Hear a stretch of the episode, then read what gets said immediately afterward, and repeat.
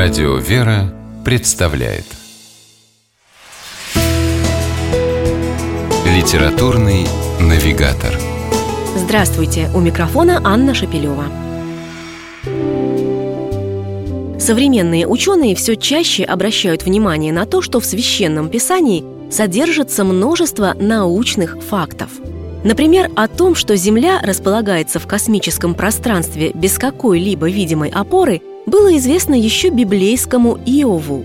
В одноименной ветхозаветной книге говорится о том, что Бог повесил землю ни на чем. И это далеко не единственный случай, когда библейские тексты намного опережали научные открытия. О некоторых из них рассказывает книга «Библия и наука». Увлекательное издание рассчитано на самую широкую читательскую аудиторию. Статьи, собранные в книге, написаны максимально просто и доходчиво.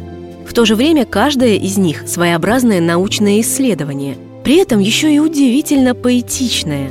Так, например, в одной из глав подробно рассматриваются первые строки ветхозаветной книги «Бытия», Автор статьи подчеркивает, насколько емки и прекрасны всем известные слова «Вначале сотворил Бог небо и землю».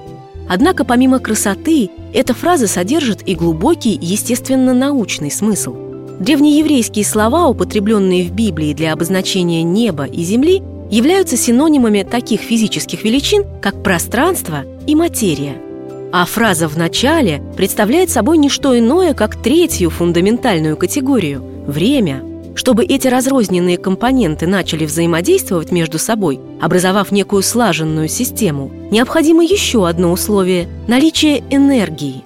И она появляется, когда Бог говорит «да будет свет».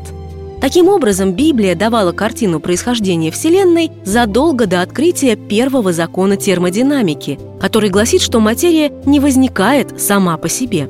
Неудивительно, что сторонниками божественного сотворения мира являются многие известные современные ученые, такие как астрофизик Хью Росс, астроном Трейд Холл, а самые прославленные ученые прошлого внесшие основополагающий вклад в естествознание, и вовсе не представляли себе иной возможности возникновения мира. Известно, что и Кеплер, и Ньютон, и Лейбниц были глубоко верующими христианами. Словом, нас ждет захватывающее чтение, а кроме того, возможность пополнить багаж естественно-научных знаний. Авторы сборника помогут разобраться в библейской археологии, физике, химии, палеонтологии и микробиологии – и расскажут о том, насколько тесно связаны Библия и наука. С вами была программа «Литературный навигатор» и ее ведущая Анна Шапилева. Держитесь правильного литературного курса.